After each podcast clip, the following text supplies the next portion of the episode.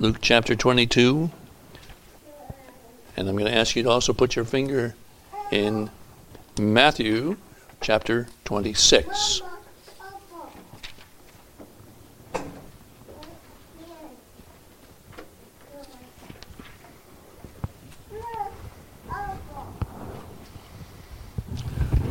Luke chapter 22. And we're going to read from verse 47 down through verse 53. Of course, this is speaking of the Savior in the garden that night before he goes to Calvary. And the scripture says, And while he yet spake, behold, a multitude, and he that was called Judas, one of the twelve, went before them and drew near unto Jesus to kiss him. But Jesus said unto him, Judas, betrayest thou the Son of Man with a kiss? When they which were about him saw what would follow, they said unto him, Lord, shall we smite with the sword? And one of them smote the servant of the high priest and cut off his right ear. And Jesus answered and said, Suffer ye thus far. And he touched his ear and healed him. Then Jesus said unto the chief priests and captains of the temple and the elders which were come to him, Be ye come out as against a thief with swords and staves? When I was daily with you in the temple, ye stretched forth no hands against me. But this is your hour and the power of darkness. Now, if you look at Matthew chapter 26 with me, a few verses there, beginning at verse 51, reading of the same moment. And the scripture says, And behold, one of them, which were with Jesus, stretched out his hand and drew his sword and struck a servant of the high priest's and smote off his ear. Then said Jesus unto him, Put up again thy sword into his place. For all they that take the sword shall perish with the sword. Thinkest thou that I cannot now pray to my Father, and he shall presently give me more than twelve legions of angels? But how then shall the scriptures be fulfilled, that thus it might, must be? In that same hour said Jesus to the multitudes, Are ye come out as against a thief with swords and staves for to take me? I sat daily with you teaching in the temple, and ye laid no laid no hold on me. But all this was done that the scriptures of the prophets might be fulfilled. Then all the disciples forsook him and fled. May the Lord add his own blessing to the reading of his word for Jesus' sake. This morning I want us to concentrate our thinking on those words that are found in Luke 22, verses 50 and 51, where it speaks of the servant of the high priest having his ear taken off by the sword, but the Lord Jesus, in compassion, healing him. And I want to consider with you what I am calling the last healing. The last healing.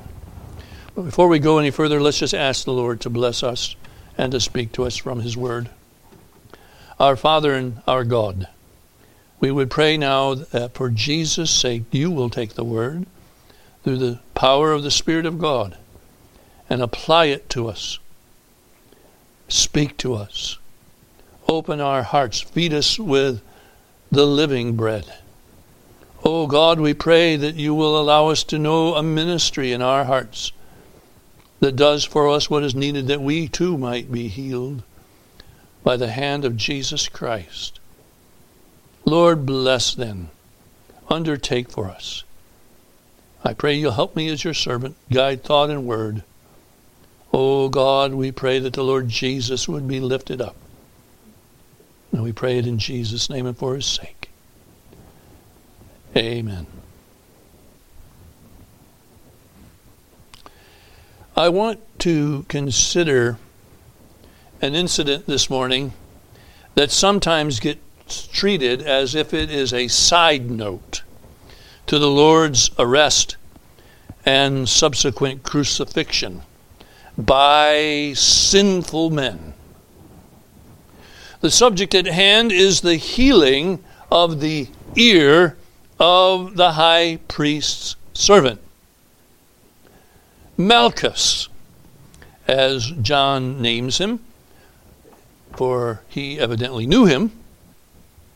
Malchus was, by all evidences, a man whose life was dedicated to serving one that was the embodiment of falseness, hypocrisy, and dishonesty. Indeed, John the Baptist described that pack of Jews that surrounded the leaders of the Sanhedrin as a generation of vipers. Malchus, the servant of the high priest, was a facilitator of the wish, wishes of such men. He made things happen. But as we read, this same man felt the blow of a sword and the agony of a severed ear. But he also knew the complete healing and removal of pain by the Lord Jesus. What is more astounding than the fact that the Lord Jesus healed this would be murderous servant of hypocrisy is the fact that this healing was the last healing of any man on earth by the Lord. No other mention is made in Scripture of the Lord's healing ministry going on past this point. We might ask the question well, why so? Why were there no other gracious and merciful helps seen after this point? Well, the, perhaps the answer is one of two things, and maybe even both. Number one, all healings that were performed by the Lord Jesus during his days in which he walked amongst men were but pictures and lessons of what the Lord Jesus had come to do in the greater sense of healing for the souls of his people. You might even ask this question why did the sacrifices stop? It's for the same reason. The answer is that the fulfillment of what those sacrifices taught was seen in the sacrifice of the Lord Jesus. Why did his healing stop? Well, he fulfilled the, fulfilled the greater healing at Calvary. But also, the last healing involved the healing of an enemy who was at war with God. Here was a benighted sinner who sought to destroy the Prince of Life. Malchus was certainly a representation of us all before the mercy of God found us. What an appropriate last picture of what the Lord Jesus was doing by the cross. Here was the last healing in picture, but it was the beginning of the hour in which the greatest healing was to occur. I want us to think then about this moment, about what happened here in the garden at midnight, as it were, in the darkness of that place, as those came against the Lord with swords and staves and torches. I'm going to think about this in three ways. First, I want you to consider with me the unique nature the unique nature of this healing that took place that night. The only mention of the Lord's healing of Malchus's ear is found in Luke's account. Peter's sword work is mentioned elsewhere, but the intervention of the Lord to heal the wound produced by that sword is not. Only in Luke's gospel is this mentioned. In fact, the healing of Malchus is unlike any other healing that we see in the ministry of the Lord. It is entirely unique. Nothing occurred elsewhere like this. We say, well, how so? First, in this healing, we see no faith. We see no faith.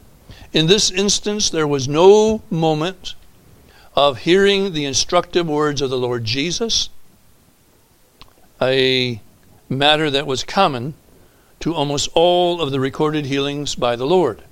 The Lord first taught, the Lord first explained about himself, the Lord explained about the nature of God and God's requirements of the hearts and souls of men, and then he would heal. There was, in this instance, no reflection on the truth that was set before the needy. There was no consideration of the need of the Lord's intervention. There was no cry here in this garden, Son of David, have mercy. None of that. The most striking part of this moment, and one that we should hold in our minds as we consider this moment, is that not only was there no faith in the one that was healed, what there was can only be called hatred. Malchus, it appears because of his proximity to the Lord, his nearness to the Lord and Peter, was at the forefront of the line of those that wanted to kill the Lord.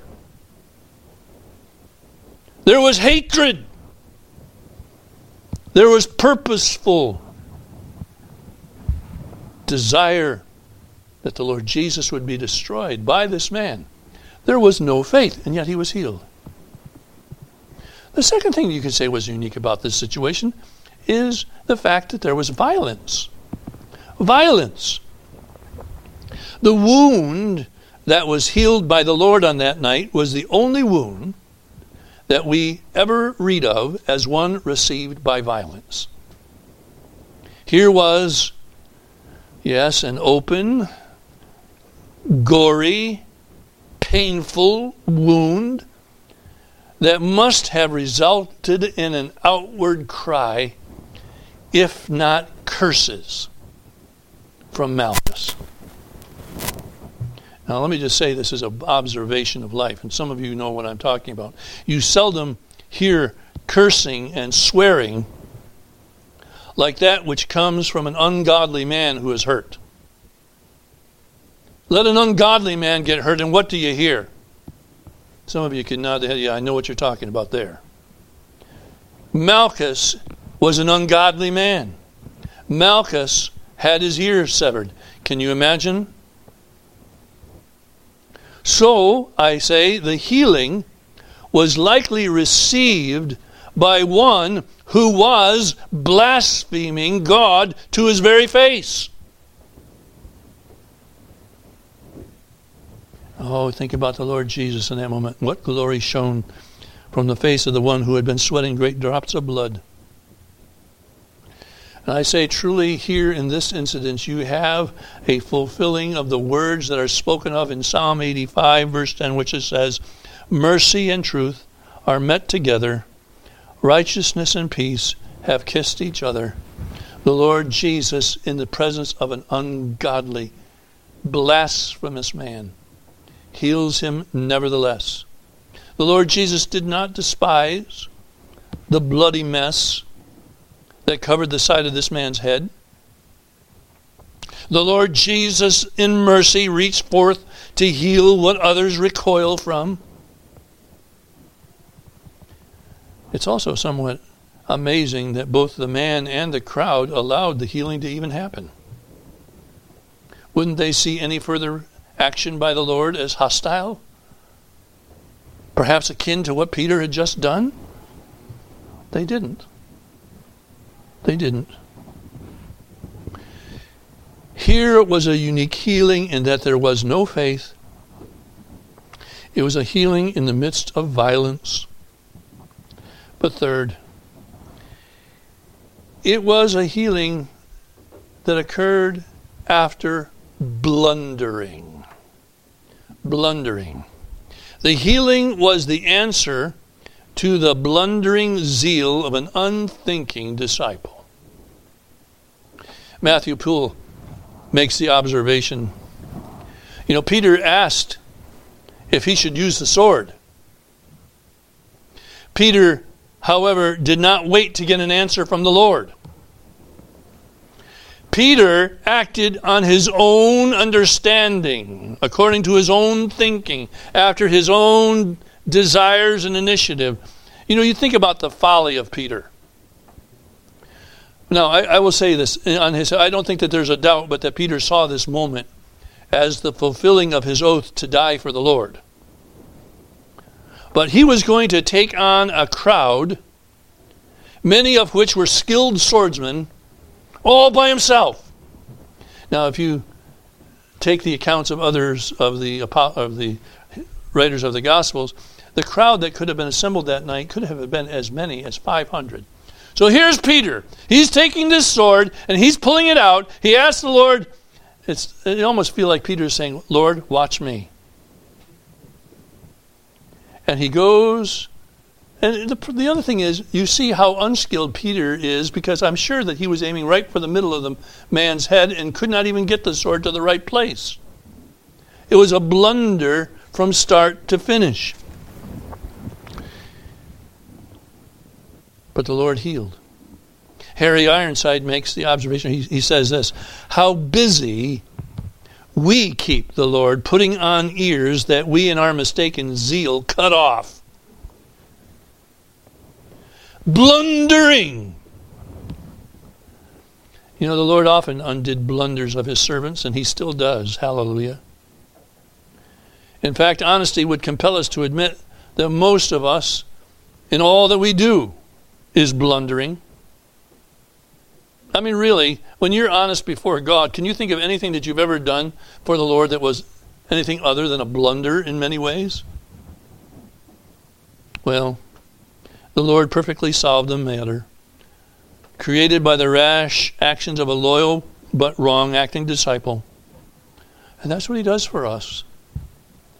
That's what He does for us all of our services are for him are so oftentimes filled with a lack of understanding, a lack of even sense, filled with self, rash. But the Lord heals in spite of us. It was a unique healing. There was no faith. It was a healing because of violence. It was a healing that took place based or because of the blundering of his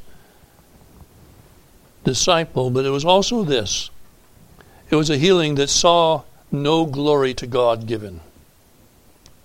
No glory to God given. The healing was done in a moment in which there would be no glory offered from the mouth of the one who received it or the ones that saw it. But rather, on the opposite side of things, there was, instead of the giving glory of God, or glory to God, there was the seizing and the binding of the hands of the one who administered the healing. You know, other occasions when the Lord healed, those that witnessed offered exclamations of thanks or worship. There were even confessions affirming that what was seen had not been seen before. But not now. Again, truly, this healing was unique, for it was done in the blackness of night to one who would remain in darkness as an enemy of God. Perhaps that blackness would be forever. In fact, my imagination can even see, perhaps, when the crowd was gathered before Pilate who stood in his judgment seat, as it were. and the voices were lifted against the Lord, you wonder who perhaps was the loudest calling out, Crucify him! Crucify him! Could it have been Malchus? You say, Well, surely not. Well, here's my thought. You know, I would, I would be Im- imagining that the high priest himself, who would have been there, wanting the Lord to be crucified, in his pompous self righteousness, would see it beneath himself or beneath his office. To yell out himself for the crucifixion of the Lord. He would stand back with hands folded, looking very pompous. All the while prodding his servant. Yell for me! You can imagine that Malchus was the cheerleader calling for the crucifixion of Christ.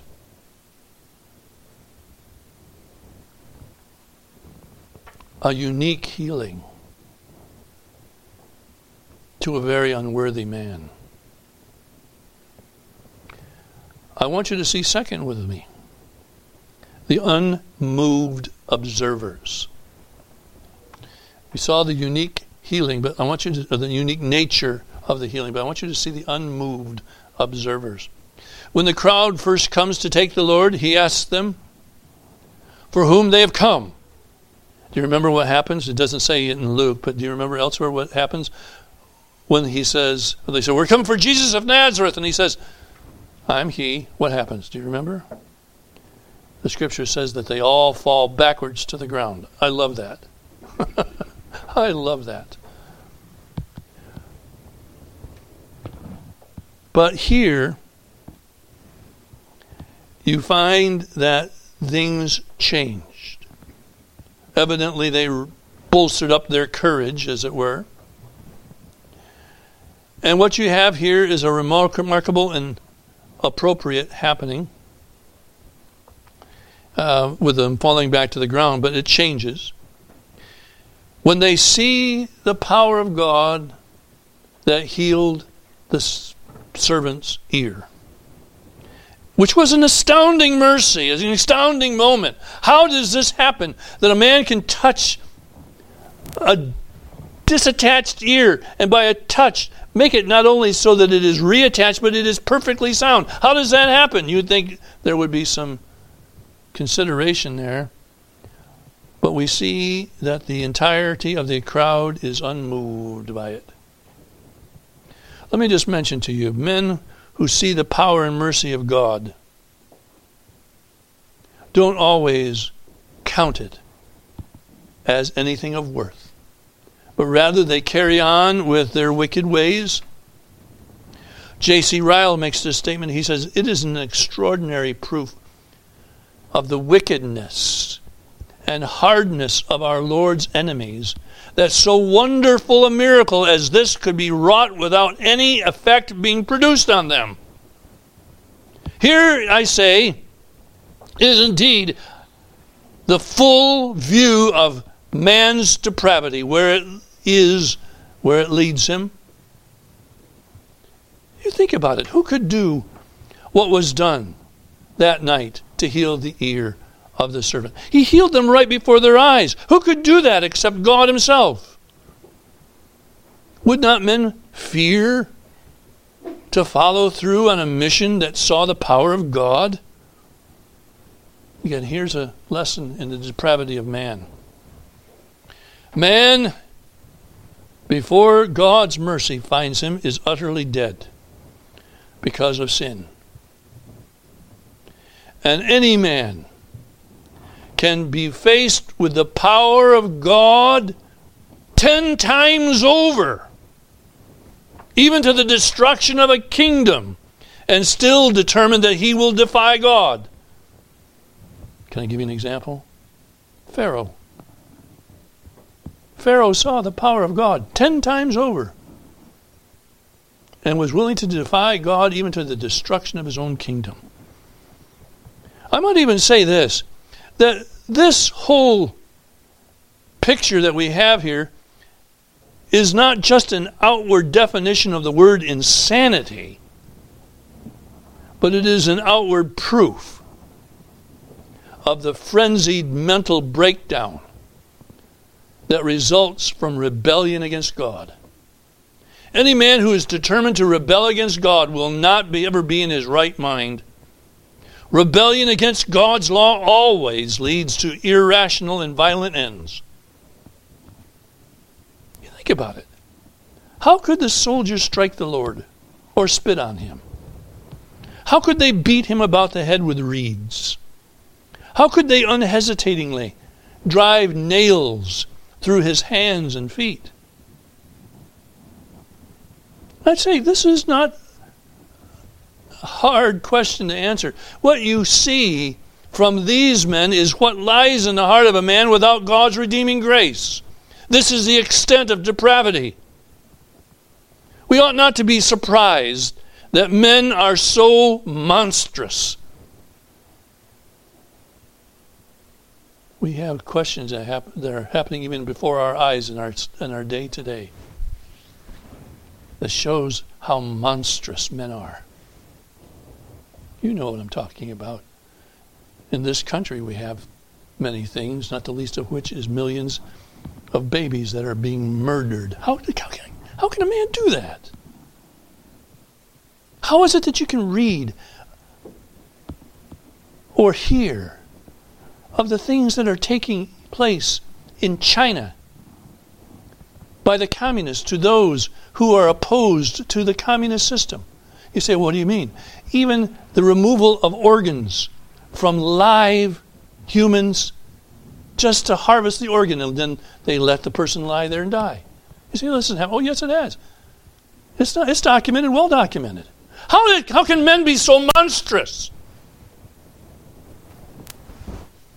Because the heart that is in rebellion against God will come to the place where it leads him to irrational and even violent ends. You think about the day that existed before God destroyed the world with a flood. What was the characteristic of the day? You say, well, they were ungodly. No, it was just, no, that's not the word the scripture uses. The scripture was that it was filled with violence.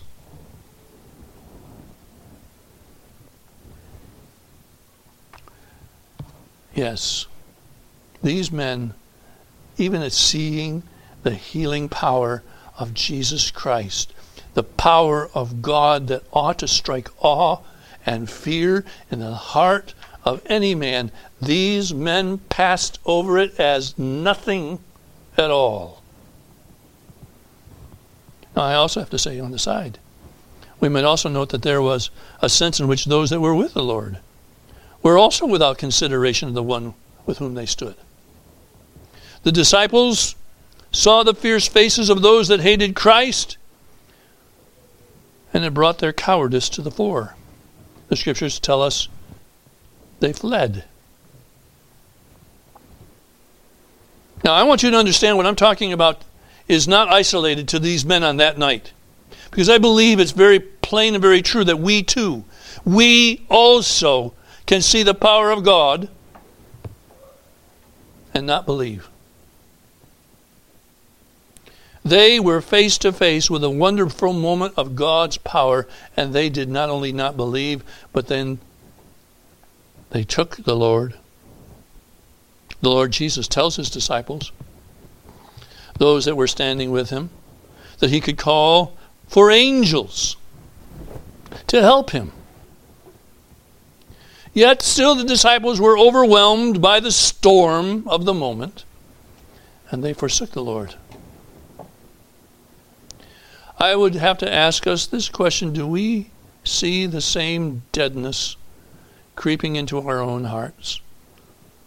That we can see and know of the power of our Savior, and yet we find ourselves doing what the disciples did.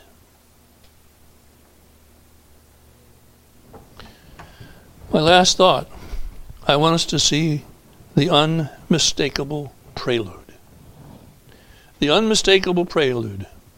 Here is a moment that truly begins an hour in which the Lord Jesus does a work of healing on an infinitely wider scale than what was seen in the garden?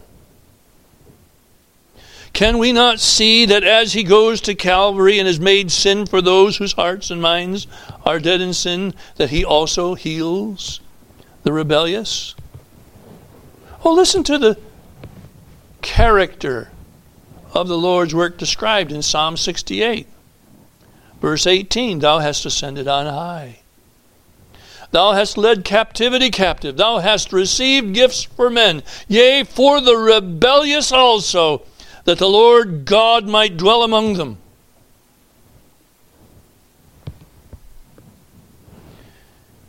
Here is a prelude to the great work of Christ at Calvary, whereby he delivers men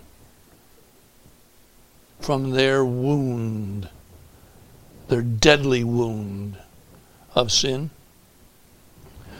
Now, before we go any further on that, I want us to consider the Lord's words that we read in our text here in verse 51. He says, Suffer ye thus far. What does that mean? I mean, what could that be referring to? How does that relate to what this whole incident is about? Well, there are varied opinions on this.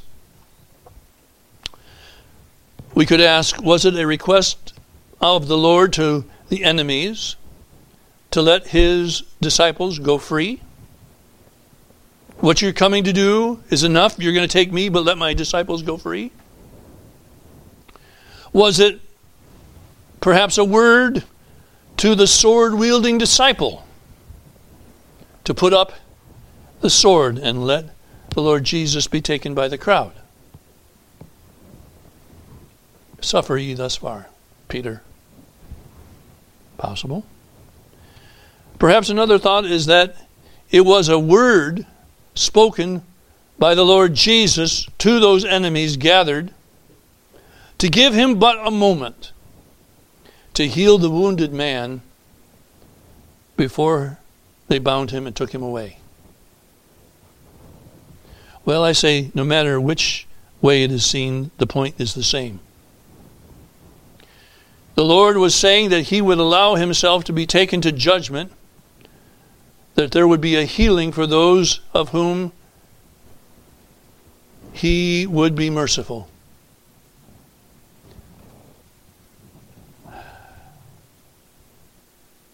You say, why are you bringing this out? I want you to just understand this is a picture of how the Lord Jesus faces your sin. He sees it for what it is. He sees the pain, the agony, the gore if you will, spiritually, that occurs because of it.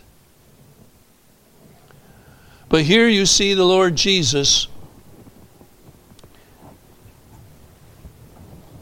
willing to say, Wait, I am going to heal. Here is the Lord Jesus in the face of sin, death, and hell, standing forward to heal when healing was not deserved and the heart of a blasphemer was in full view. Let me ask you a question. Do you deserve the ministry of mercy by the Lord Jesus?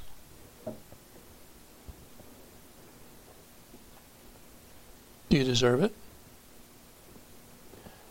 Is that going to keep him from helping you, though?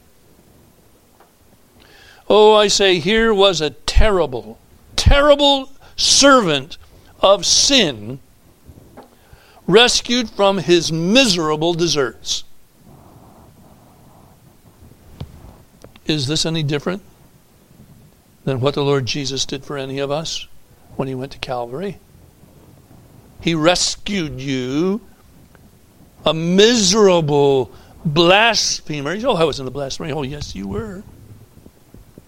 But he rescued you while you were in darkness while you did not have thoughts concerning him, as Isaiah 53 said, we despised him. We counted him as rejected of God. We counted him as one who was to be set off to the side, as rejected entirely. Oh, I say this very plainly. Hear me as I say it. You and I are Malchus. You are just as he was, but for the grace of God. You deserve the sword of the Lord to find you if you will not repent. That's what you deserve.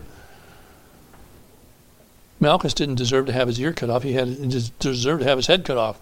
It's just that Peter was no good with the sword.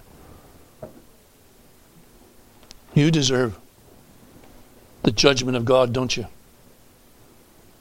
I mean, you sit here, you may think, well, this is just this is just preaching. No, I ask you to answer this question. You deserve the judgment of God, don't you? Why don't you know the judgment of God? Because there's a healer. There's one who stands forward, even in the place where he knows what's going to happen to him, and says, I will heal the broken heart. I'll set the captive free. Christ, Jesus, is our healer. Whatever the need, whatever the corruption, He can touch that wound. My question to you this morning is Will you let Him touch your ear? That you may hear His voice calling you to believe on Him. What does the Lord Jesus say about those that believe on Him? To them I give eternal life. And by the way, He says, no man shall pluck you from my hand. I and my Father are one. Child of God, I have another question for you. We may very well see the crowd gather against the Lord Jesus again. Will you stand with the Lord Jesus? Will you try to use carnal weapons? What does Paul tell the Corinthians? The weapons of our warfare are not carnal, are they? They're not swords. But they are those things that are appointed of God to be used, which, when used, are powerful to the pulling down of strongholds. You know, I think you and I had better start thinking in our minds today given all the evidences of the way that this world is going, are you going to stand with Jesus Christ? Or will you let the fierce face of the enemy cause you to do as the disciples did? Now, I'll tell you to be very frank. You and I are no better than the disciples. The difference between you and I, though, and those men was this happened to them all of a sudden. What may be facing us is not something that's going to happen all of a sudden. Had they thought more about it, they may have acted somewhat differently by the grace of God. How is it with us?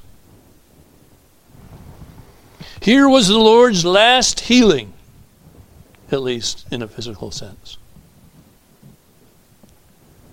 But it teaches us about ourselves, it teaches us about the nature of men, it teaches us about the faithfulness and the mercy of Christ Jesus, and more particularly what he has done for us at Calvary.